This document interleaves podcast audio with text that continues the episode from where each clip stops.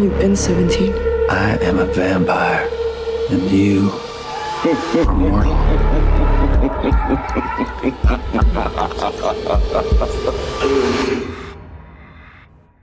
Hello and welcome to This Podcast Sucks. the show where we take a bite out of the vampire genre. We'll be following all manner of fanged fiends through the past 127 years of film and television. From Nosferatu to Twilight, I'm your host, Tara. And I'm your host, Elliot. All right, so today we will be talking about the pre code 1933 film The Vampire Bat, directed by Frank R. Strayer, written by Edward T. Lowe Jr., cinematography by Ira H. Morgan, and produced by Phil Goldstone and Larry Darmour. So, the film stars Lionel Atwill as Dr. Otto Van Von Niemann, Fay Wray as Ruth Burton, and Melvyn Douglas as Carl Brettschneider. So, Elliot, had you had any knowledge or familiarity with this film before? No, absolutely not. No. Yeah, no, I, I don't think that's it's very shocking. Neither had I. Um, so, uh, just a little context about the film here. So, the film was basically made as sort of a quickie, spooky film by Majestic Pictures to capitalize on the recent uh, popularity of the horror film trend as popularized by Universal monster movies such as Dracula and Frankenstein. So, this film was pretty much made as a quickie, spooky film by Majestic Pictures um, with the intent of capitalizing on the recent early 1930s horror boom popularity, moviegoers as popularized by uh, the Universal monster movie pictures such as Dracula and Frankenstein. So, this film was made pretty quickly, and some fun production notes about it. Uh, when it was made, uh, they asked Frankenstein director James Wales to lease the peasant extras from the film Frankenstein for the film.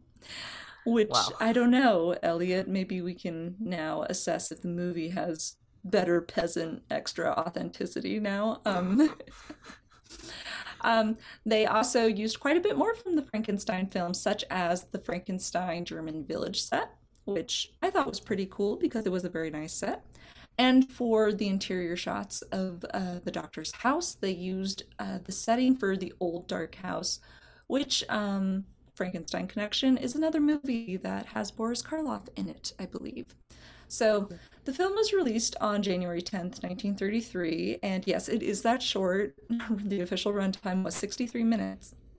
And so uh, two of the stars in it, Fay Wray and Lionel Atwill, um, had already co starred in uh, the 1932 film Dr. X and had finished production on Mystery of the Wax Museum, which would come out later that month. So, Majestic pretty much wanted to exploit the advanced press and was able to get the movie into theaters less than a month before Mystery of the Wax Museum was released. So, there you go. That's pretty much about all I could find regarding this film. Um, in terms of legacy, um, does it have one? I'm kidding. I would say it's uh, legacy wise, it's pretty much part of the 1930s classic pre code horror film trend, albeit a B tier one that was rushed by studios to capitalize on the trend. And there um, are actually some interesting themes, I think, that pop up in the movie, which we will get into in a little bit. Um, particularly um, a theme that was emerging in films at the time regarding um, science, particularly the figure of the mad scientist and uh, topics of eugenics, um, which, as I said, we'll talk about a little bit later. But Elliot, what did you think? Well, I think it's really I had no idea um these kind of like production crossovers and relationships with Frankenstein because when I watched it um I well I think we're going to be talking about Frankenstein a lot while we talk about this film because the the kind of similarities between the two go pretty far beyond the extras. Um but yeah i think that for the most part um yeah it is those kind of themes and the sort of subtext of the film that I found a lot more compelling than like than things like the story or um or the characters um and yeah. there were some technical issues or you know like like you said it was made very quickly but i i found i will say that i found the cinematography like the camera movement especially to be there were some really nice moments of camera movement but otherwise i think you can tell that this movie did not necessarily have a lot invested in it yes i agree with that completely when you read about the production history, you go, okay, that makes sense. And um, I also agree that the themes and some of the ideas that it introduces are much more interesting than the film itself because the plot is basically a whodunit, and the mm-hmm. characters, mm-hmm. I mean, calling them two dimensional would probably be charitable. Um, yes. yeah we'll get, we will get into that um not that not that some of them weren't you know giving it their all i respect that um mm-hmm. but yes it was a rushed film and it's it, it was a film that i don't think was meant to like spark a dialogue or um anything of that nature. But like i said there's some interesting things that in terms of the vampire genre and where we are in terms of the vampire film that it does that's new and interesting. And i think the the film is a bit of a trojan horse for some ideas which i think is cool. And yeah so should we get into the plot? Yes the, uh, such, such, as, as it is, is. yes exactly exactly. Okay. Um, okay so um the film begins uh plot wise essentially. We'll talk a little bit more about um, some of the interesting initial shots. But the village, um, the village of Kleinschloss um, has been experiencing attacks where uh, the townspeople are dying of blood loss, and mm-hmm. so. Some of the town fathers uh, suspect a resurgence of vampirism, but uh, police inspector Carl Brettschneider remains a bit skeptical.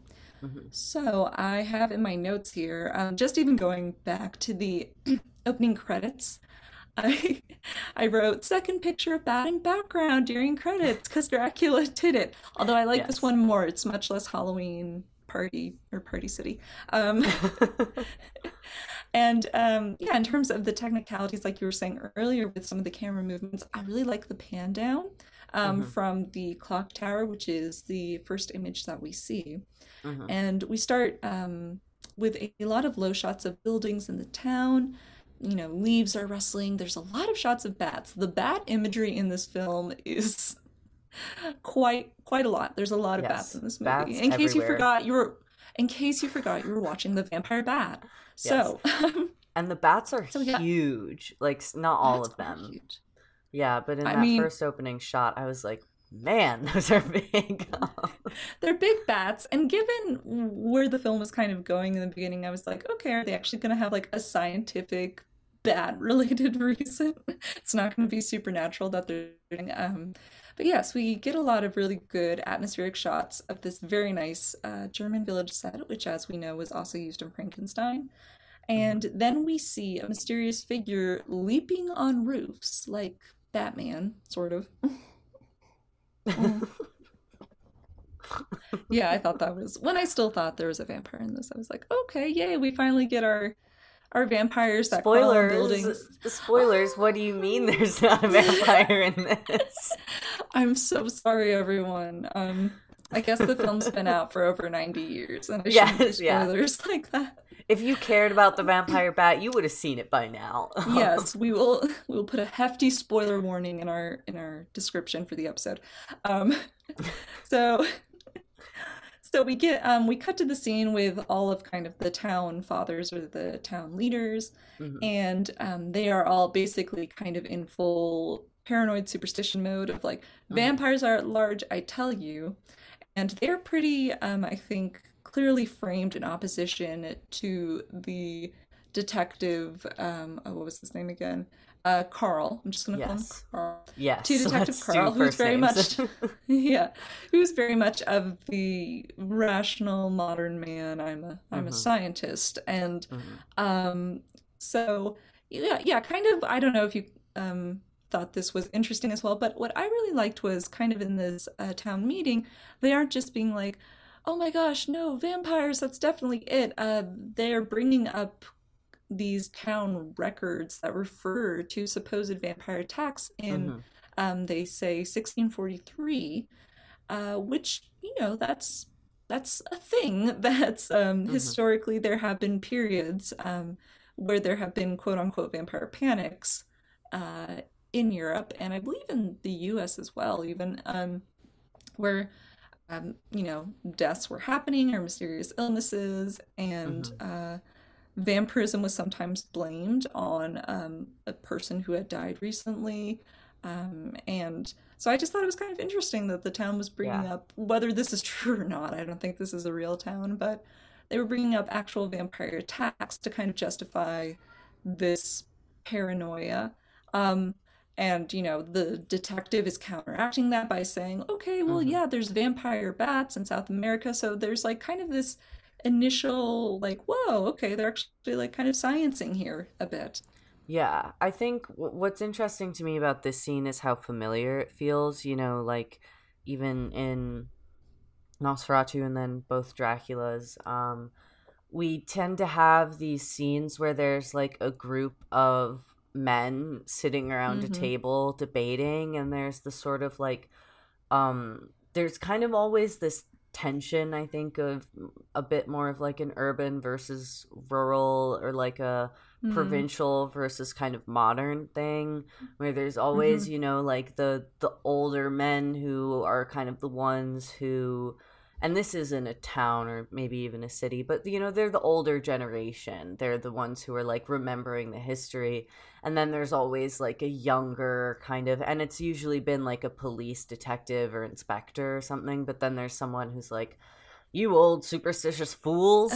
Um so Mhm. it that in that way it felt familiar but i did um you know i did think it was interesting that because in i think in dracula it was like the guy was like i think it's vampires because of the science and the science of Mhm. vampires.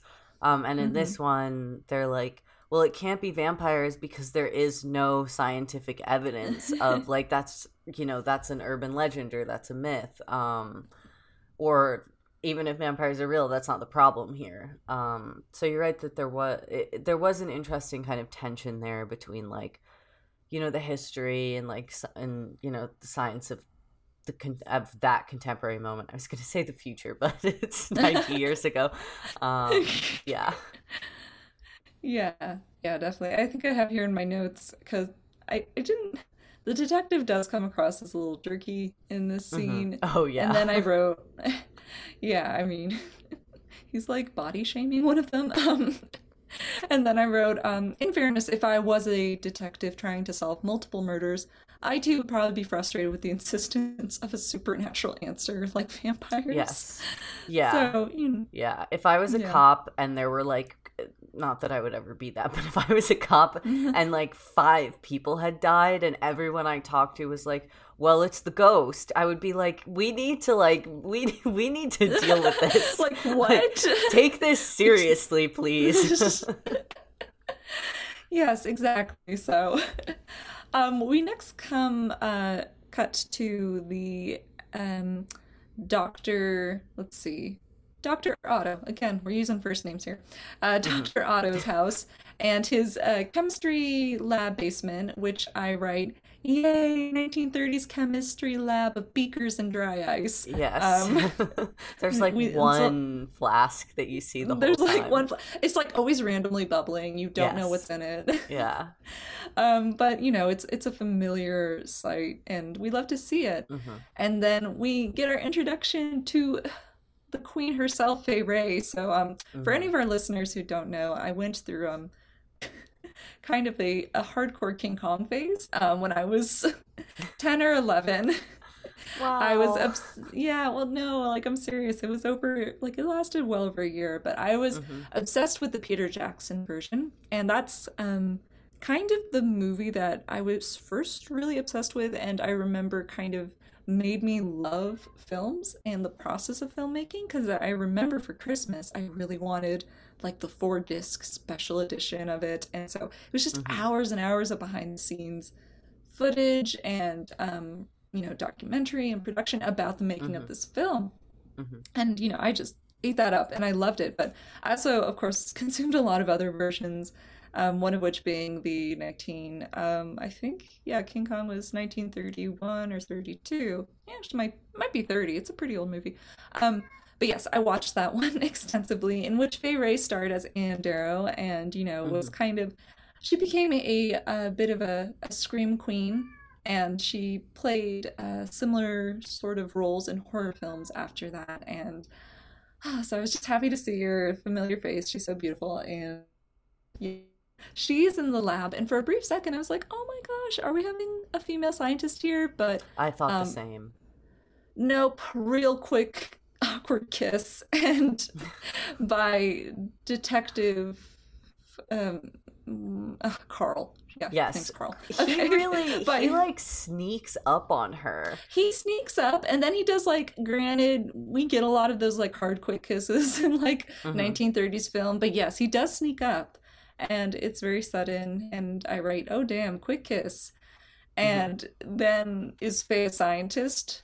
No and then in my notes god i don't like this guy you know he loves being the smartest person in the room Yeah. Yeah. so, and he uh, continues yes. to be pretty pushy throughout the film. Like he has he has one moment in particular where I'm like, just chill out, Carl. like Yes. just calm down. Y- yes, but we need a self-insert character for the the male audience members of the time, Oh, Yeah, yeah. pretty much. But yeah, so then um I believe trying to see from my notes of the summary. Um so I think this is when we cut to the other main character of scientist uh, Dr. Otto von Niemann, uh, played by um, his name was, I believe, yes, Lionel Atwill. So he is um, the scientist slash kind of doctor in the town. Um, he's really good with uh, the victims and cares for them. And he visits one of the patients, Martha Mueller, who has been losing blood um, due to a supposed attack by a bat. So, um, and out of appreciation for her kindness, Martha is visited by a highly eccentric man named Herman Gleib, who claims he likes bats because they are soft like cat and nice. And so I have in my notes Dwight Frye, yay, he's back, King. And so, for listeners who don't know, Dwight Fry played Renfield in the 1931 Bela Lugosi Dracula. Um, it's probably his most iconic role. It typecast him a bit. And so Mhm. afterwards, he was always kind of playing, I don't know, what's the term now? Weird little dudes. Weird little dudes. Yeah, I think we're gonna. Weird little dudes. Yeah, I have a lot to say about Herman, and when we get to him, even that Yes. description of him as a highly eccentric man, I, I find interesting. Um, Yes. But this is a bit of a rewind to Lionel Atwill and Dr. Otto von Niemann. I feel like, did you think he was hot? I felt like he was hot. okay. I'm so glad you. I'm so glad you're raising. I'm so glad you're raising the important questions here, Elliot. Because yes, yes. he he was hot, and while watching the film, I was getting such a Christopher Plummer, Captain Von Trapp vibe from him, a bit. Like I could see it in the face a little bit. yeah, Have you I just. the Sound of Music. N- oh, okay. I was like, no, I haven't seen The Sound of Music. Sorry. Um, I'm not like you know this. I'm not a huge musicals person. So yes, I've seen The Sound of Music, but Mhm. it's been a while. Mhm. Um, but yes, I thought I was surprised by how like they sexy the villain was in this. Um, I guess that's a spoiler, Yeah. but he's usually they try not to make the. Well, I guess Bela Lugosi is like hot in his own way, but like with all the makeup and stuff, it's like yeah. less so. Um, Yeah. here, yeah, here he, this guy is just, you know, the hottest dude in the village. And yeah, he and Carl are in fierce competition with each other yeah. under the surface. I know. No, like seriously, watching like towards the end of the film, I'm like, oh my gosh, Faye. yeah. Just get with Otto. Yes, yeah. I feel like course. he respects you.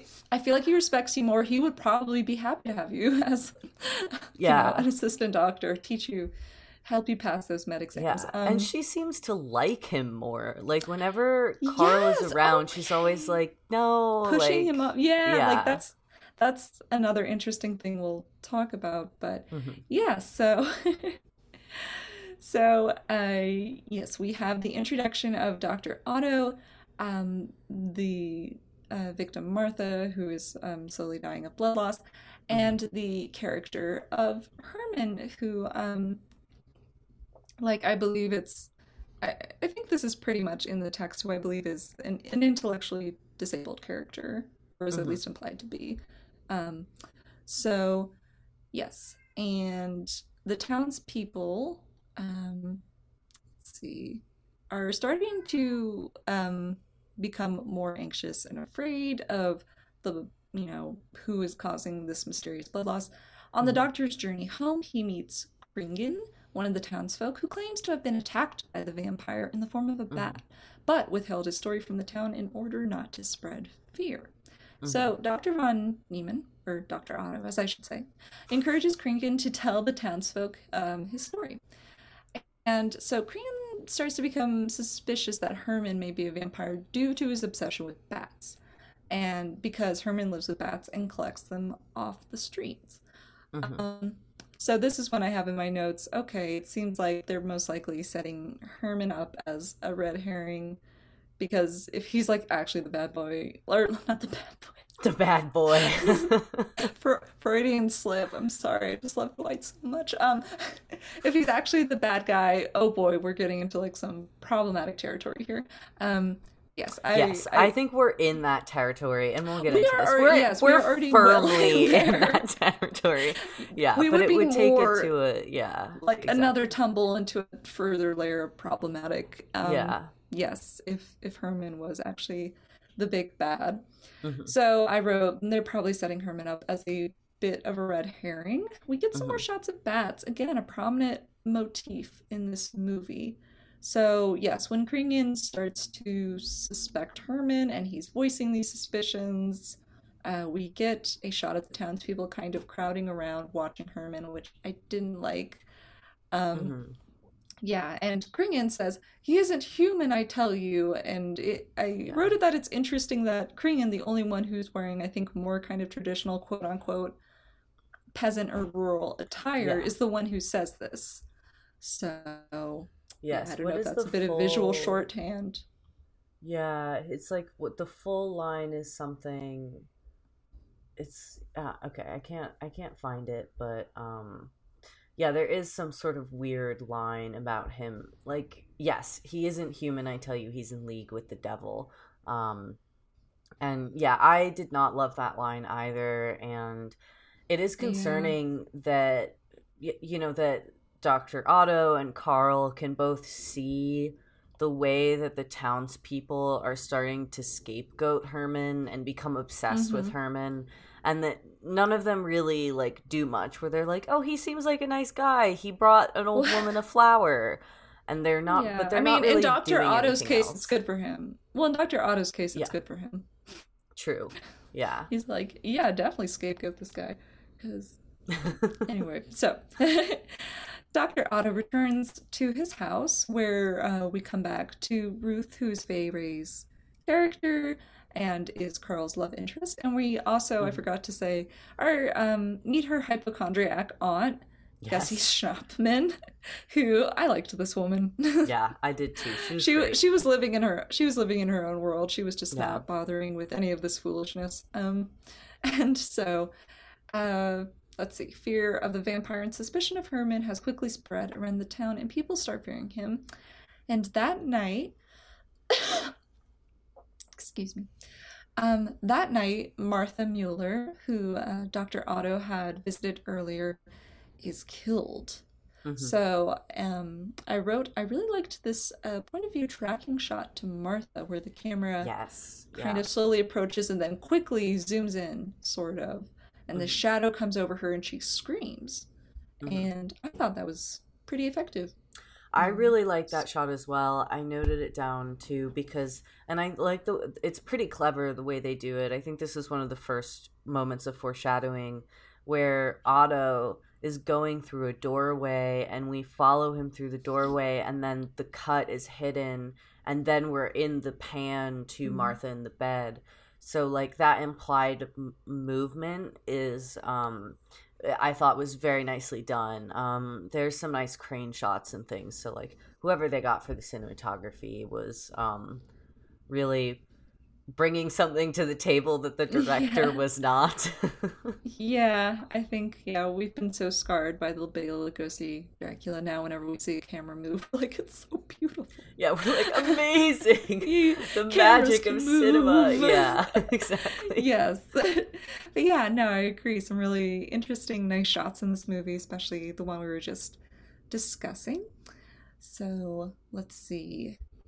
We then um, cut to um, Dr. Otto and another doctor uh, concluding that the death of Martha is the same as all the previous deaths, which is from blood loss. And there are two punctures in her neck, they say, caused by needle sharp teeth. Interesting how it's like clearly teeth. It's like needle sharp teeth. It's not needles, it's it's needle sharp teeth. and that sounds like, kind of yeah. like small for teeth, you know? Like I I mean, yes, I know needles can be different sizes. I don't know if in true. the 30s they had much larger needles, um, possibly. Um, yeah, and I think this is the scene where I just I wrote this down. It was so funny. Uh, where Carl, the detective, says, "I don't mind admitting that I'm up a tree, stumped." I just love it. 1930s dialogue. I mean, oh Nice. my gosh. Yeah, there was So- like a there was an interesting interplay between like drama, horror, and comedy because there are definitely some comedic moments, and then obviously like Aunt Gussie, who is like a kind of played as a ridiculous hypochondriac. Um, Mhm. Oh but yeah, I mean, she gets the last word. Yeah, she literally like, gets- at the end yeah. of the movie, I was just like, oh, okay, not totally distant at all. But I think Yeah. that speaks to also uh, just, you know, it being a rush film, but also, you know, it's a Mhm. studio film. And as we know, studio films appeal to every single demographic, basically. Yeah. So be a horror, be a drama, Yeah, be a and I thriller, be a comedy. Yeah, and I think that's probably also a technique to kind of avoid scrutiny in terms of like horror and graphicness of like Mm, oh we have this yeah. really possibly like horrific or violent moment and we're just to like undercut that or distract from that with a joke um Right, kind of inserting this levity to, as Yeah. you say, distract from the actual horror of what happened. yeah Which, the actual yeah. interesting part the actual interesting part, you know, so, you know, we're not in any trouble. And so Herman enters this examination by the two doctors, and, you know, there's a big crowd of the townspeople around them. Uh, he enters, and upon seeing the dead body, runs away screaming. Um, so, yeah, just checking my notes here. Uh, I think yes I wrote, damn, he, Dwight. hmm well he was close to her you know like when the doctor is there to see her he comes in like we mentioned earlier he gives her a flower and um the the nurse attending to her says like oh he's here all the time um like he you know apparently she was a very kind woman so herman likes to Mhm. visit her and so um i actually thought it was kind of sweet that he sees that she's died and is so upset by this Yeah, I mean, yeah, it shows he's it's very he's very sensitive and it's Yeah. a yeah, it's a pretty it's a heartbreaking reaction that sadly you know like the filmmakers are framing it as a oh, look how there's something wrong with him. Is he the villain? They yeah Do this horrific thing. Um yeah, and just kind of further going on with the problematic Herman pipeline here. Um the next morning pipeline. Yes, because like the next morning, Yeah. her um Fay Wray's character Ruth is you know sitting in the garden all pretty la di da because that's what she does a lot. She sits and stands quietly. Um, Yes. Yeah. but uh sorry faye we still love you um but yes and herman you know kind of framed again this is how the film is framing it is like very creepily looking at her Yes. like through the gate i think and he gets like a creepy smile when he Mhm. sees her because you know the filmmakers want the audience to go oh no like he's basically some kind of monster that's going to attack like yeah. the, the the pretty white lady um yes. mm, Yeah. yeah and so he sneaks in i believe and um this let's see this is where um we come back to uh carl carl Yeah. and very n- n- not their romance because carl approaches and again he's all about you know surprise kissing i guess this one Yeah. but you know, Ruth is saying it's too early for kisses, and she's like cheekily trying to fend him off a bit. She says, Close your Mhm. eyes.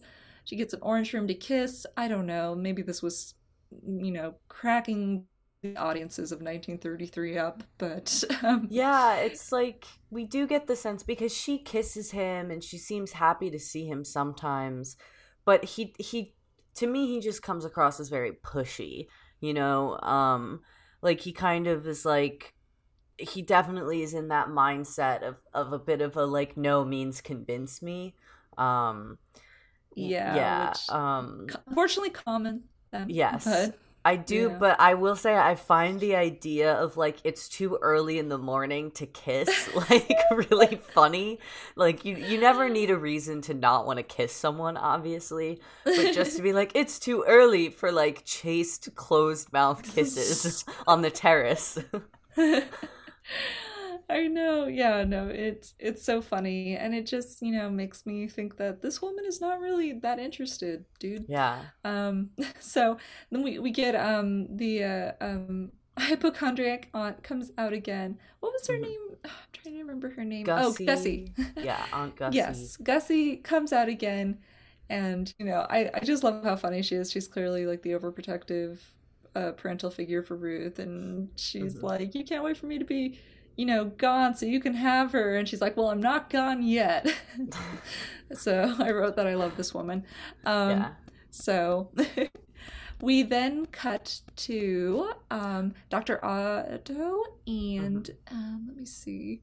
One well there um, was yes. actually another moment that I thought was kind of interesting is that Mm, before she comes out, we see her kind of going to the doctor, and she's like, "Oh no, I think I have like a ventricular like thing," and he's like, "Oh, you mean your heartbeat?" lis- yeah, yeah she's always listing these you know using the medical term Mhm. terminology for yeah. things like heart Yeah. palpitations And then we cut back to Carl and Ruth, and and he says to her, "You have a heart of stone." So I thought that was a Mm. funny, that was a nice little moment of like they're talking about hearts in both scenes, and um, yeah, that's true. Mm-hmm.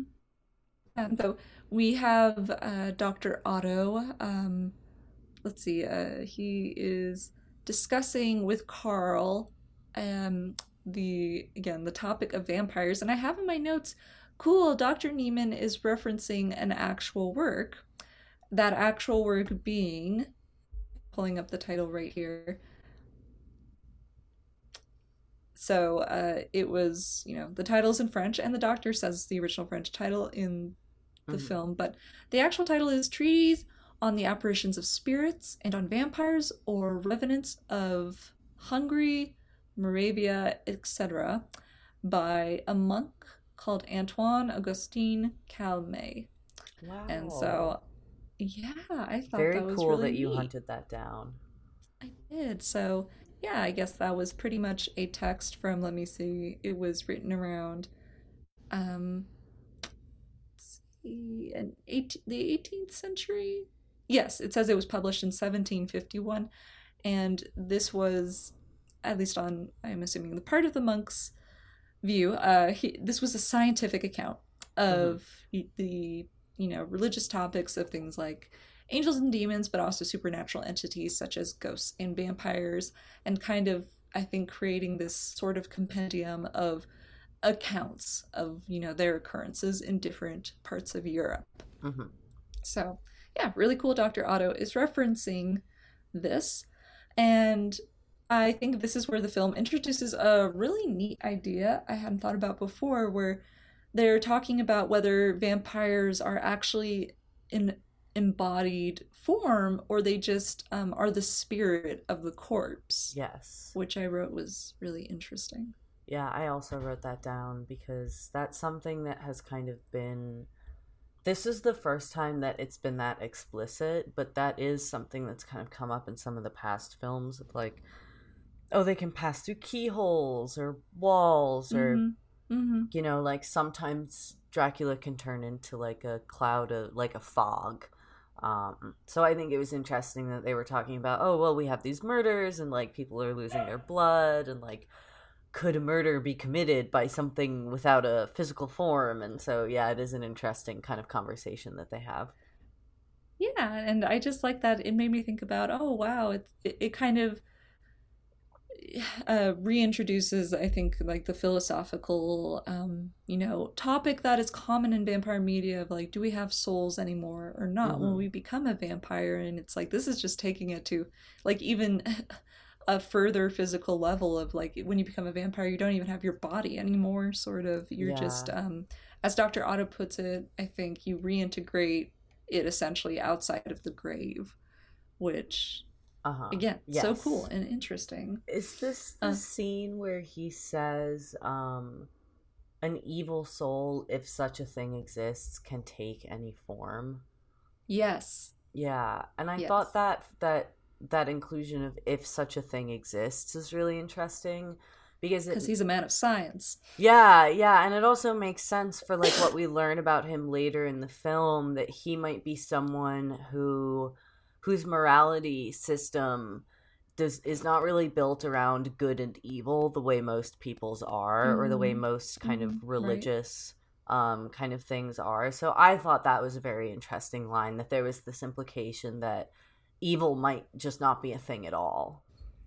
Yes, yes, I agree. And so then uh, the town fathers enter the house and announce that Kringen, the um, the character that was wearing uh, peasant uh, garb and who Mhm. thought Herman might be the vampire or the one causing the murders, um, they announce that he is dead and that Herman is missing.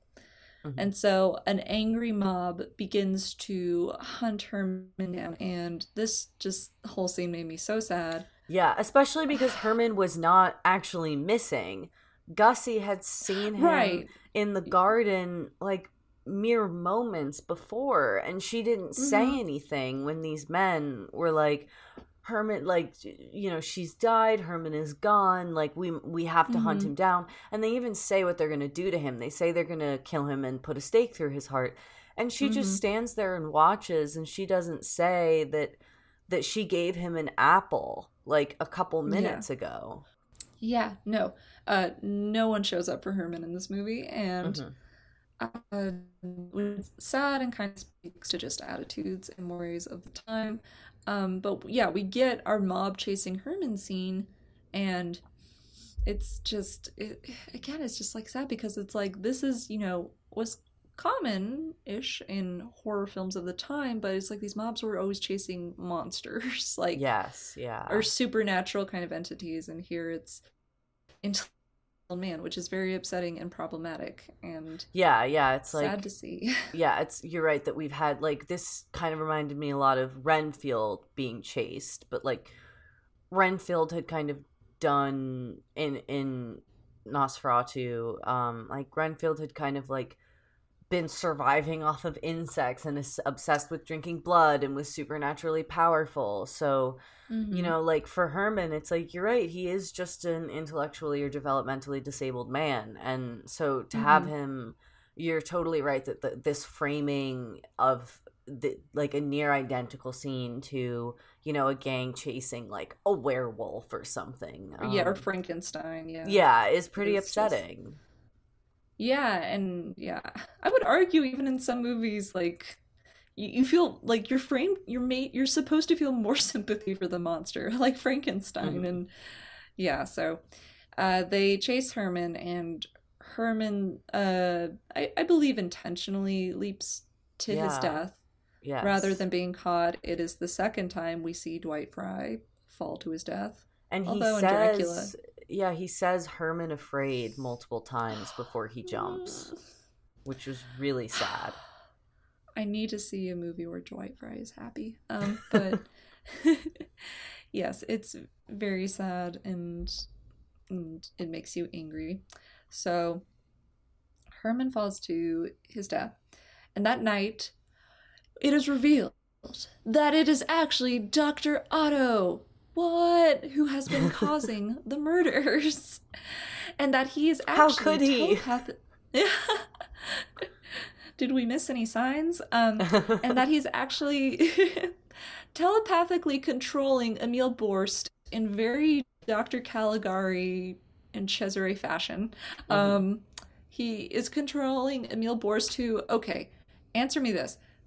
Did we ever see this guy before? no, no, The he guy came from okay, thank uh, you. yeah, absolutely Yes, nowhere. I was like, who is this I man? was like, who is he? Yeah. Yeah, and everyone's He like, "Oh, shows up. I was Emil, like, hello." Yeah, and it's like we don't Hi, know Emil. him. Again, like movies still needed to work out the kinks of how characters were introduced in movies. yeah, Um, yeah, so he is seen telepathically controlling new character Emil Borst. Um, and Emil picks up a, another sleeping townswoman, Georgiana, and takes her back to Dr. Otto's laboratory where a strange organism is seen, and they then drain her blood Mhm. from her neck. So organism is a um, strong word for what we see. for a breathing sponge um yes, So- in a fish tank. In a fish tank um it was kind of reminding me of um have you seen the iron giant Like the the kids movie? Yeah. Uh Yeah. Yeah. Okay there there's well there like it takes place in the 50s during you know the red scare and the cold war Yes, and everything yeah. and so like there's a scene where Hogarth's watching like a b science fiction oh, film of course. and there's like that weird And like there's the- that sponge thing yeah It's a brain, isn't it? A brain? yes yes yes Okay. okay. that is what this scene was making me think of That's so Um, funny. Yeah. yeah it's and so i just have in my notes okay we're using the pov shots again for when this person is being telepathically controlled which is pretty cool and i Yeah. really liked the cross uh, cutting between dr otto who's doing the mind controlling he's kind Mhm. of sitting at his desk and you know just staring blankly out and voicing his commands to the Mhm. action that's happening it's like interesting where he's she's no better than the rest and oh yeah. yeah, Yeah. which again feeds back into this um uh, kind of superiority thing and this Mhm. I live outside of justify normal the means. the ends Yeah. justify the means. I live outside of um a normal moral code that most people Mhm. have. Um so we come yeah, and then we're back in the laboratory again with all of our beakers and dry ice and I write what's that weird breathing pod in the water? Yes. And, that blob? what is that sponge? Then I write, whoa, it's getting medical horror here, which I think this movie is. It is pretty. This movie's pretty much a vampire film as a Trojan horse for a mad scientist horror Yes. film. Yeah. I would totally agree with that. That the idea of vampires is sort of like the tease to get you in the room. Um Right. Yeah. Because, you know, they're popular. Um, but yeah, this is um more accurately excuse me. This is more accurately a mad scientist horror film. And then I also just write in my notes, wouldn't it be less work to just have your minion drain her blood while she's in her bed? I wrote the same thing of Oh, like okay. kid yeah, kidnapping a person, bringing them to the basement lab, draining their br- blood and then bringing them all the way back to where they were kidnapped from is like such an incredible amount of work and it's like It is. Yeah, and like at the time, I don't think that this is an interesting question, but like we definitely did not have DNA evidence. Um, that was decades to come. But and I don't did we? I think we might have had fingerprints though. So Um yeah, I think fingerprints were a thing then. let's see here. I'm on the wiki page because like it's not only is it a lot of work, I guess thinking from the because this guy is basically a serial killer, you know. Um Oh yeah. or like you'd think that he, he like he doesn't seem fully insane in the sense that he's not aware of the fact that people might be trying to figure out these murders. Um, so you'd think that there would be some consideration of like, do I want to leave evidence? Like, and clearly he he stokes the fires of the suspicion of Herman. So Mhm. it's just a ridiculous amount of um of work to go through. um, but I think maybe hmm history. There we go. History. Oh wow. Okay, so it goes pretty far back, but in terms of um like actually using them for uh kind of record keeping and maybe criminal investigations, um it would have it looks like it would have been like the late late 1800s. Um Mm, so mhm. fingerprints would have existed then, um, but you know, I think that they probably wouldn't have been in full usage. You know, um, like that integration. Yeah, the first case using fingerprints for identification and arrest and conviction was in 1902. Um, so Mm. that's a that's a little aside, but I totally agree. I was just like, this is so complicated. Yeah, no, I absolutely. And I, I, mean, I don't even think it's an issue of, well, only the lab has the specific medical equipment we need. It's like, you just need Mhm. her blood. You can bring, bring Just need a knife and a bucket. do it the old-fashioned way. Do- yeah, do it the very let the right one in way. yes. Like Why does he hoisting them think upside, he's? oh God. yes. Chilling. hoisting them upside down. Yeah, yeah. Oh, we'll get to let the right one in. Um, so, um, so then let's see. Carl discovers Georgiana's body in her bed, and Dr. Otto and Carl investigate and find Martha's crucifix, which Herman had had the night Dr. Um, Otto visited her. Mhm. So Carl is now starting to become more convinced that okay, maybe it is a vampire in the village because they're kind of exhausting all plausible Yes. explanations. And I Yeah. think while they're discussing this, um, they're in Dr. Otto's house. Uh, Ruth is there as well. This oh, this moment, uh, and they have coffee. And Dr. just says to Ruth, "Will you pour?" And I write in my notes, "Ugh, well, she is a woman. Got to make her good for something." so, Yeah. Yeah, it is because Uh. I was so excited when I thought that she was that the lab was hers. And so, yes, you know, I and I was we're, like, in the yeah. Yeah, and I was hopeful that maybe she would have things to do because you know, she she's Mhm. not a total pushover as we see with her relationship with Carl. So, you know, she kind of just but she is on on yeah, it sucks, but she is kind of just there to be pretty in a lot of instances. Yes. Yes. Like a lot of um female actors in movies at that time. That's not to uh yes, Wray is essentially a sexy lamp in this movie. Yes. But also I want to stress that is certainly not to negate a lot of the work that these leading um, actresses were doing in these horror films at the time. There is a really great book um, that I read when I was doing a project in my master's program called Women in Horror Films in the 1930s um, that kind of does profiles on 21 of these actresses and the movies they were in, like Frankenstein, Dracula, King Kong, things like that. And it um it details really like it, it fleshes these women out as like Mhm, professionals, people Yeah. who like knew the business they were in mhm. and knew the roles they were playing and kind of like it just it's like a really interesting deep dive into like the process of making these films because yes while we would like to you know in 2024 see more depth in our female characters like they were still doing good work and they were creating um i would say still memorable characters or providing Yes. memorable performances Yeah, within the confines of the characters that they had because that's the thing with a lot of these horror films there was always a damsel pretty much yeah.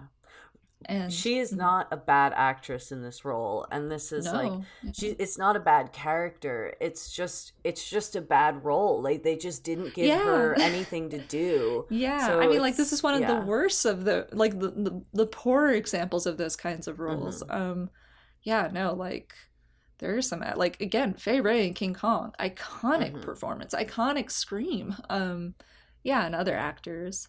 Um, but yeah, also a side note, I just really love Ruth's dress in this scene. I was like, oh, it's just like the black Yes. and white. She's very beautiful throughout the whole film. It was. It, Yeah. Yes, she is. And the dress was she was wearing it well. I appreciate that. Um, so something else I also wrote in my notes. I don't know if you caught this as well, but uh, this is even though we know it is not a vampire who is committing these murders. I wrote that what's interesting is that up to this point, it's really only been older women that have been that we have seen die. Yeah. And so that's uncommon because in most vampire media, it is, I feel like, typically more so women that are Mhm. preyed upon. And it is typically it is younger men, but yeah, in both cases, men or women, they are typically young, yeah. kind of feeding into this idea of like youth, blood, life. And Yeah. so, yeah, it was interesting that these um, two characters that we know were killed by Dr. Otto were older women. So, Yeah, it's it does it is interesting because he clearly sees himself as we talked about as this person who's like above others and that like the rules shouldn't apply to him. mhm. And it is interesting that he preys on the women least able, the people least able to defend themselves. And it's like, it speaks to his cowardice, you know, and his Mm. cruelty that he's like, yes. you, you know that these are the people in society that he view, views as most disposable as like elderly women Yeah, yeah. So, um, Carl hears about Herman's death, more accurately, murder, um, and his conviction Yes. that it, his conviction that it's a vampire, pretty much is like, oh, okay, no, what's going on here? Doctor Otto tells Carl, you know. Go home, take a sleeping pill. And I wrote in my notes, he takes out a bottle and in all caps it just says poison. Poison. I was screaming. yes Oh it's very very reminiscent of Vampyr and the same yes, I was thing. thinking that yeah too. I was like, but it's like big ten times worse. It's like in case you didn't know from the skull and crossbones, we- have it in all caps for you here. and, it's then like, underneath it says sleeping pills and it's like okay well like um, like the well, eternal which sleep? yeah exactly. Oh my gosh. Yeah, so that was hilarious. Um, yes So yes, um, yeah. So clearly, Doctor Otto is planning to kill him, take his blood. Um, Bertin, and again, this is the character that was introduced literally like two seconds ago. and We don't know who he is, but he is the one Doctor Otto controls telepathically. Um, Mhm. Wait, no. Okay, my summary here is saying Bertin is different from Borst, who Doctor Otto telepathically controls. Okay, I'm I just gonna assume Bertin is like I think Bertin is, Is the like a townsfather? Yeah, I think he's the guy who comes to tell them what happened to Herman, Okay, okay. and okay. they, and then he says, and then Carl is like, "Well, that doesn't make sense because like we just found the body of this woman," and he immediately is like, "What have we done?" And it's obviously too little, too late, but he's clearly like, "What have we done? Like this is shameful." And he he says that he's going to go recover Herman's body for a proper burial because it's the least they can do. Yeah, I Um, mean, Car- Carl was showing up for Herman a bit there, so yay. But um, a little, little too late. Um, yes. So, eh, Bertin, Borst, they both start with B. So, um, Bertin discovers Dr. Otto telepathically controlling Borst, who is at his house. And it is revealed that Dr. Otto has created an artificial life form in the blood to feed um, this organism. So, okay, wait, hold on. I'm so sorry. Again, this is what happens when your summary uses last names. Bertin is the last name of Ruth. Okay, so we're talking about Ruth here. Oh, okay, cool. Yes, because I was thinking, Yes. doesn't Ruth find him? Yes, yes. So, um, so kind of coming back to when Doctor Otto is doing his telepathy again, we get the slowly the POV shot, the slowly approaching figure. Well, actually, it's not a POV shot. I think it's a shot of Carl in bed. It's kind of a um, Oh, and he's smoking in bed, which I fucking loved. I was like, yes, this is everything. Carl doesn't Like, give a fuck. yeah, he's like in his massive four poster bed and he's got a cigarette. God knows Um, how old all the fr- like that house has a burn rate, Elliot. I guarantee you of two minutes. Yeah, Like- at, at best. But the glamour uh-huh. of it. Yes. Don't smoke in bed, kids. Um, so yeah. Yeah. Don't see smoke the slowly- indoors. Y- yeah even better um so we see um the the slowly approaching borst who is being telepathically controlled which was so reminiscent of the shot of nosferatu i felt like when he was approaching yes. Yeah. thomas in bed and so then we see that ruth has caught dr otto in his moment of telepathic mind control. Mhm. oops. Um and so he notices her comes out and she's just like very dramatically you you're the one. And i just Yeah. wanted dr otto to be like surprise bitch. Um yeah he so- doesn't yeah he has like no reaction. That would have been that just like no matter how anachronistic that would have been it would have been better than what actually happened. I Mm, mean the directing yeah. is just like he just stares at her and then kind of like grabs her face sort of like yeah i mean like you know it's Lionel Atwill. He's like i'm a british thespian here. I'm gonna i'm gonna start using that. And he goes like full like 180 mad scientist like life i've created life like full like in Yeah. our mad scientist mode because that's like Yes. that's what happens when you're a villain and you have to be nice you're nice and then when they find out you're not nice complete 180 you're a different person Yeah, I did like his line. He has like you're right that he has this kind of moment where he gives this like little monologue almost and and one of the lines that he that he had that I really liked was I have lifted the veil. Um and I thought that Mhm. was kind of cool. Um I liked that. Yeah, it's it's a Yeah. good little little mad scientist speech. Um so he ties Ruth up in the lab with the intent of draining her blood, and then Bo- Borst, his little puppet, uh, enters with Carl's body on a puppet. The meat puppet enters with Carl's body on a trolley. So Dr. Otto walks over to Borst, who is then revealed to actually be Carl, who did not take the pills from the large bottle that said poison on it. Um, Yes, good, yeah. you know that's good. Yeah. um, he so he was uh, Borst in disguise, and the real Borst was on the trolley. Mhm. So Carl pulls a gun on Dr. Otto and walks Yeah. over to untie Ruth. Dr. Otto then wrestles with Carl, who drops the gun, and as the two fight, Borst uh, picks up the gun and shoots Dr. Otto before shooting himself. Oh my Mhm. goodness. So in my notes, I was still pretty confused who Borst was, and so I just Mhm. wrote, Who is this third wheel in my it was the third wheel.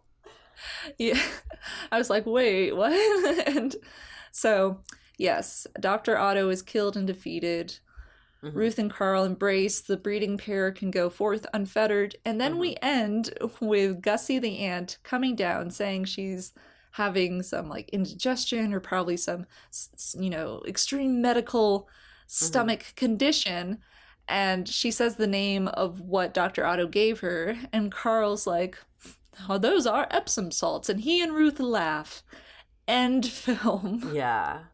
Yeah, it's very very bizarre because like there Totally because dissonant. yeah, because like the fight in the laboratory basically like um Emil is passed out on the trolley and so there's this he when the scuffle happens he jolts awake and to me at least the implication is that he has like fully awoken from the Yes. hypnos- hypnotism and remembers all the things that he's done and then when he picks Right. up the gun and shoots Otto and himself uh, to me which also we only hear that um he kind of tells Carl and Ruth he's like escape go and then they oh hear that's the- right yeah, and then they hear the gunshots because the idea that someone could kill someone and then themselves on camera is like that's that would have been a lot for the yeah time. yeah you definitely could Um, not show um Yeah. Suicide on. Yeah, but I thought that that's like a that was really kind of you know that was like very poignant and for like a character that came from nowhere to then have this really intense moment of like the such intense guilt and shame that he would kill himself and then there's just a joke about like oh silly women Like, Yeah, silly women, but also oh that classic Aunt Gussie. Um, yeah yeah, and kind of going back to Borst a bit, who um, Dr. Otto's little underling thing. It it keeps with sort of this interesting trend of like the big bad or the monster's little servant yeah. has to die kind of in the narrative. Um they might have a you know not a change of heart even because what's interesting is like these characters are often victims and yeah. um you know they they did not want to murder um or kill. Um in like poor renfield's case his mind was basically overtaken by a supernatural entity. Um but yes they often die um and maybe have kind of a a, moral crisis or they're like i'm awake now and i can help the good guys um but yeah so and then we get the very tonally dissonant ending yes yeah so that was the vampire bat. Elliot, what did you think? Um, I mean, it's it's one of those things where like it's just really interesting to see the way that storytelling has changed because like yes, there is a plot to these films, but I feel like I'm seeing like a collection of scenes and moments unless like I'm being carried through a story. You know, we're like we're saying like Mm. we don't get introduced to people, we don't get any sense of their lives or their interiorities of like what are they thinking and feeling. Um and so that was something that is, you know, it'll be interesting to see when we start like learning who people are beyond their jobs.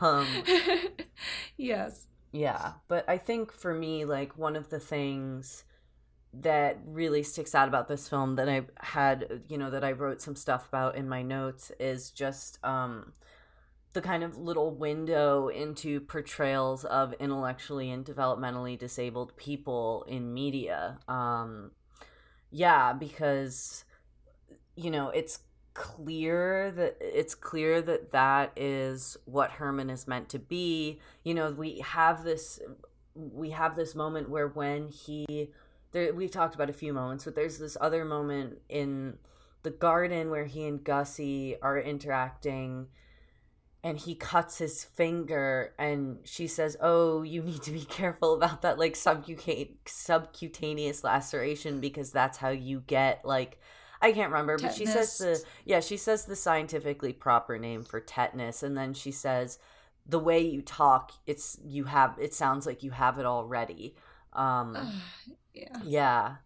Um so yeah, and I think you know, I think some of the things that are you know, there's so much going on there and I mean, the first is obviously that this is like uh, like very very insensitive um and ableist, but it's also like in you know, it's very inaccurate. Like I would say that this is very much the public's idea of a person with a developmental Right. or intellectual Mhm. disability um, which makes sense because at the time and still to this day but even more so at the time our approach to disabled people in general but um, was to keep them out of the public eye. You know so at this time period we had things called the ugly laws um, which is basically like regulating an ugly person's ability to be in public. Um oh yeah and so like ugly would mean um you know people with um physical differences. Um i don't want to use the word deformity because i think that that's like um a word that a lot of people have. You know like are you really deformed if you like you know are missing a limb or something like that? So Mhm. there were those laws that kind of regulated what spaces you could appear in, and then for specifically intellectual and developmentally disabled people, um, a lot of those people spent their whole lives in um, like well either kind of very secluded at, in the home with their families. Um, or in poor houses which were like state facilities. And then there were also psychiatric institutions that were called like um like schools or hospitals or homes for the quote like feeble minded. Um and so you know that was like a diagnosable thing, you know, like science has come a long way. So you know, at the time, Herman probably would have been read as someone who might have been uh, diagnosed as feeble minded or an imbecile or an idiot. Um, I actually happened to do some archival research as part of an internship where we looked at records from a famous psychiatric institution in Pennsylvania called Pennhurst. Um, and so many of the records the diagnosis was just like idiot or imbecile or um, and this is like um, this is a term with an especially kind of violent and complicated history but you would see the term mongoloid a lot oh um, yeah. which was an early term well the, the term's origin is from um, you know biological racism and but then it kind of had like a second life as a term for um, you know people with down syndrome and um, associated developmental disabilities. So Mhm. like herman is absolutely played for jokes. He's absolutely like played for you know a plot device to like keep us guessing about who the villain is. But i think that he is really representative of like the, the like some of the really ugly parts of this country's history when it comes to you know the treatment of disabled people Mhm. Yeah.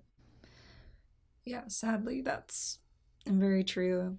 And I would agree that it is absolutely a reflection of society's attitudes to um, the disabled or differently abled at the time, which is very sad and still far too recent. And I think in Yes. our history.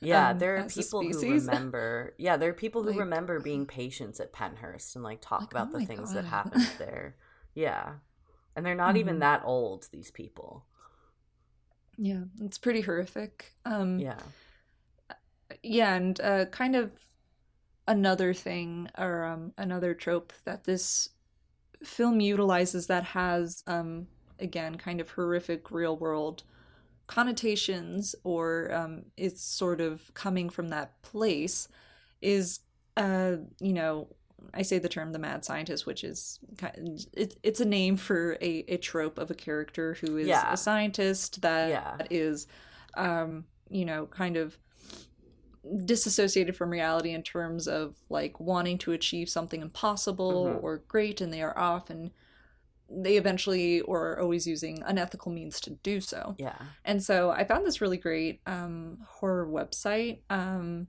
and I think it was started by um, an academic, Karina Wilson. Mhm. And there was a section on 1930s horror movies. And uh, she um, writes here, I'm going to quote from the website, and uh, Mhm. just a content wording for racism and unethical medical practices and torture. Um. But she writes in regards to kind of this trend of the mad scientist. Dr. Frankenstein wasn't the only man trying to defy God and nature. Mad scientists pop up frequently in this decade's horror films. This reflected the ongoing cultural fascination with eugenics, the idea that the only way to prevent a future catastrophe for the human race was by selective breeding of the genetically superior and the forced sterilization of those with undesirable genetic traits. Mhm. The Nazis weren't the only ones who agreed with this thinking. Many prominent citizens, from leaders at the Carnegie Institution and the W.K. Kellogg Foundation to President Roosevelt himself, put time, money, and energy into the eugenics cause. At the same time, the U.S. Public Health Service felt there was nothing wrong in conducting the now infamous Tuskegee syphilis experiment, which ran from 1932 to 1972, on 399 unsuspecting black Americans. 128 died, 40 wives were infected, and 19 children born with congenital syphilis. Hmm Yes, I think that's a really, really great thing to bring up because, like, even though this film is entirely about white people, like, this, the things that I just talked about with Herman, a lot of those things can be traced back exactly to the racism and the racist violence um, and exploitation that you're talking about. Mm-hmm. Mm-hmm.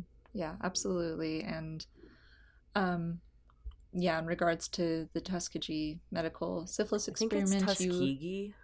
Tuskegee. I'm I'm sorry for the mispronunciation, Tuskegee. Um, but yes, you can read about it more online. But essentially, again, I'm just paraphrasing a little bit mm-hmm. from Wikipedia here. It says that the Public Health Service um, started the study in 1932 in collaboration with Tuskegee University, a mm-hmm. historically mm-hmm. black college in Alabama. In the study, investigators enrolled a total of 600 impoverished African American sharecroppers from Macon County, Alabama. Of these men, 399 had latent syphilis, with a control group mm-hmm. of 201 men who were not infected. Mm-hmm. As an incentive for participation in the study, the men were promised free medical care. While the men mm-hmm. were provided with both medical and mental care that they otherwise would not have received, they were deceived by the PHS, who never informed them of their syphilis diagnosis and provided disguised placebos, ineffective methods, and diagnostic procedures as treatment for bad blood. Mm-hmm. Um, the men were initially told that the experiment was only going to last six months, but it was extended to 40 years. Um, none of the infected men were treated with penicillin, despite it being available in 1947. Mm-hmm. So, yes, uh, basically, a, a, form of I would say genocide or mass murder was being committed here, and yeah, absolutely. Uh, it's yeah. it's incredibly horrific, but yeah, it, it should and... be known. It like this needs to be mm-hmm. part of our knowledge of history. And yes, yeah, and I think a lot of people do know about the Tuskegee mm-hmm. experiment, um, but probably not the full details and. Um, people are also probably not aware that conti- that experiments uh, experiments I say um, like really kind of sadistic games i would argue that things like that happen like in prison as well you know mm. like that was another very common population for deeply unethical kind of like pointless i would argue scientific experiments you know was like it, the populations of incarcerated individuals again largely um, largely black and you know people of color. And then also you know you mentioned forced sterilization. Um, that is another kind of massive thing that people know very little about in american history is that um, you know we we might think of forced sterilization as something that happens in other places or during events like the holocaust. And it's like well actually you know like it wasn't uncommon for um,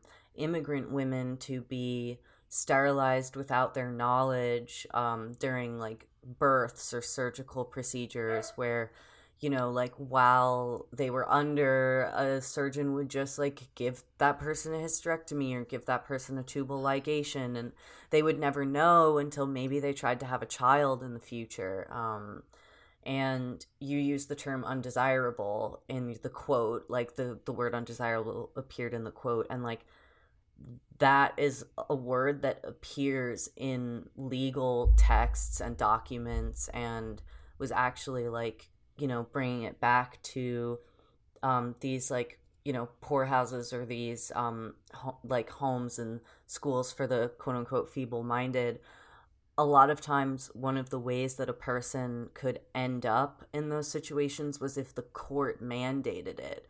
So you might even see a court transcript that describes a person as undesirable and therefore like fit for commitment.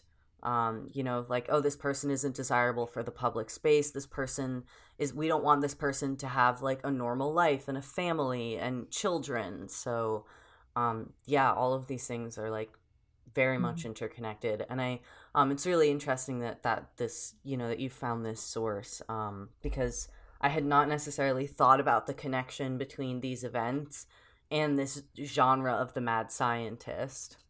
Yes, yeah, ab- absolutely. And like I hadn't either until I I read that little excerpt and went, "Oh yeah, it, you know, you know, media doesn't exist in a vacuum. The stories mm-hmm. we tell don't come from nowhere. They are influenced by the culture and cultural interests and societal norms at the time." Yes, as we've been talking about at this time, there was a lot of fascination with eugenics, um, Mm-hmm. but there was also a lot of unethical medical practices, Mm-hmm. sterilization, experimentation, straight up just murder. um, Yeah. and like you know kind of like as karina wilson points out in the excerpt you know in the most extreme case the nazis with their fascination with superior races and so you see how at the time humanity was defined by those in power and those with privilege and how they were using that definition of who has humanity Yeah. um, to delineate who does not and it's pretty horrific yeah. um, the outcomes of that Yeah, and I mean, mentioning the Holocaust is like I think also an important point because um very very obviously like the primary target of the Holocaust and mass killings was like people of the Jewish faith um mm-hmm. and you know Jewish people um but there were other populations targeted and the disabled were also yes a group targeted by the Nazis and targeted um, for mass extermination, including autistic people. And I, they were actually called like, there's this documentary, or there was like, they were described as like bodies without souls. Um, Oh and that it was actually merciful to kill an I- autistic person.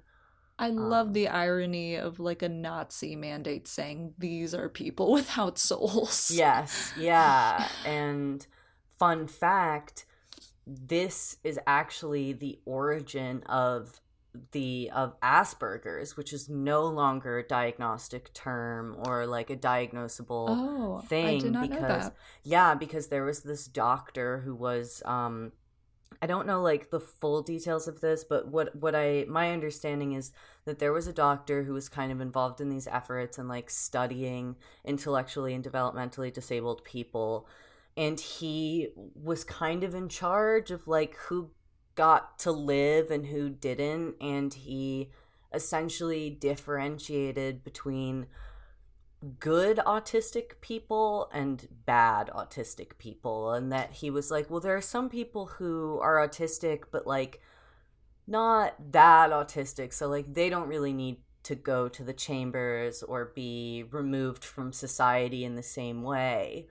Um and so that uh, like and a lot of people i didn't know this for many many years i don't think people know that this is where that term came from so now in the dsm-5 asperger's is not included it is everything is under um, autism spectrum disorder um, Okay.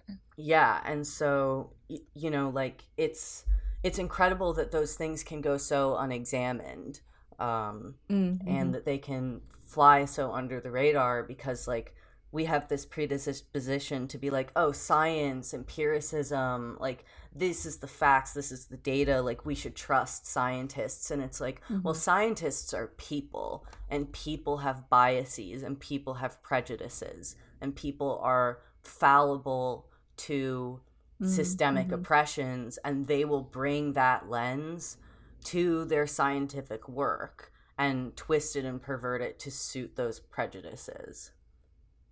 Oh yeah, absolutely.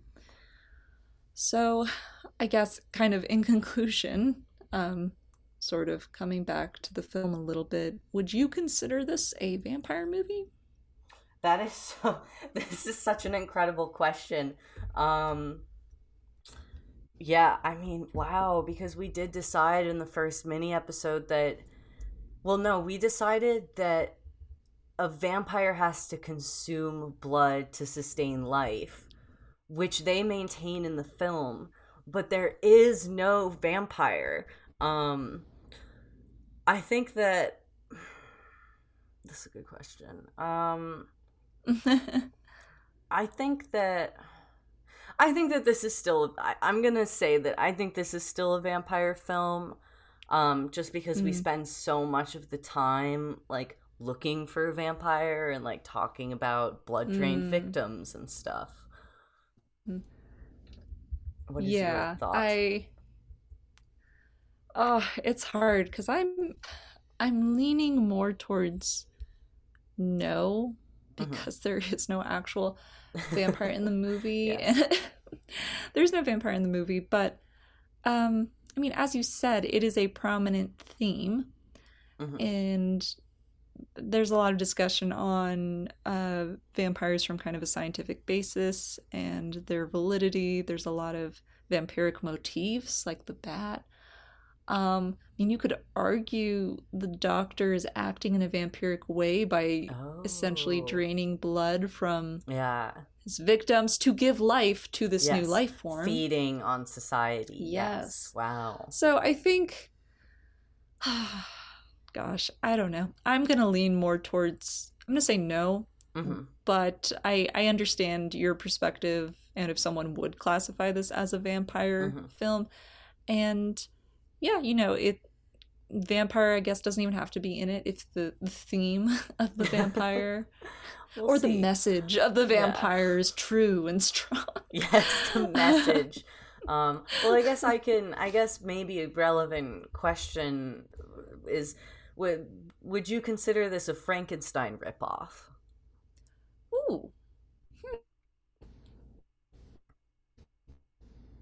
Because I think that Herman can yes, very I- easily Mhm. be read as like um, a stand-in for or a reference to Fritz in Frankenstein, which only came out two years before Yes. this. Yes, and Dr. Otto is very clearly um, a, a mad scientist in the vein of the 1930 um, to Dr. Frankenstein, especially with the whole like I am creating life and I am Mhm. God and this kind of moral superiority. So yeah, I would I I would say made a much more as sponge. Frankenstein. I'm yeah, no, like he is so proud of this sponge that he has. I'm like, what are you talking about? Like yeah. You've made life? Have Yeah. you? How long does that take to incubate? yeah, you made a blob. You mean- Good for you. Um, um so yes. And yeah, that's kind of my my final thoughts. Personally, I don't think it's a vampire film, but I think it's uh it's a B mad science scientist film Mhm. from the early 30s that Trojan horses with the vampire trend at the time. Yeah, yeah, it's definitely it's an it's an interesting film in its because it might be the case that because I think that one thing in film studies, especially recently, um, that especially in the horror space, is that we're kind of in a post genre world now. Um, so it's also Mm. entirely valid to just be like this film might not have a genre and might be like a collection of references to familiar genres. Right. Hmm. Hmm. Hmm. It this is this this one's a weird one. It's kind of this one's hard is. to kind of put It- in a it- specific spot. It is. And yeah, in the grand scheme of all vampire media, which we will be covering, I don't see myself coming back to this one or holding it in my brain space for No, much longer. no, But, we've um, given it all the it- attention it deserves.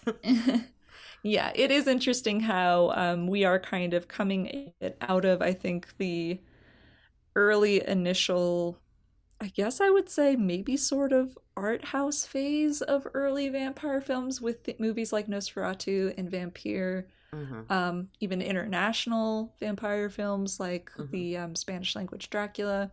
And I think now we're getting into like more of the like Hollywood studio system, crank them Mhm. out.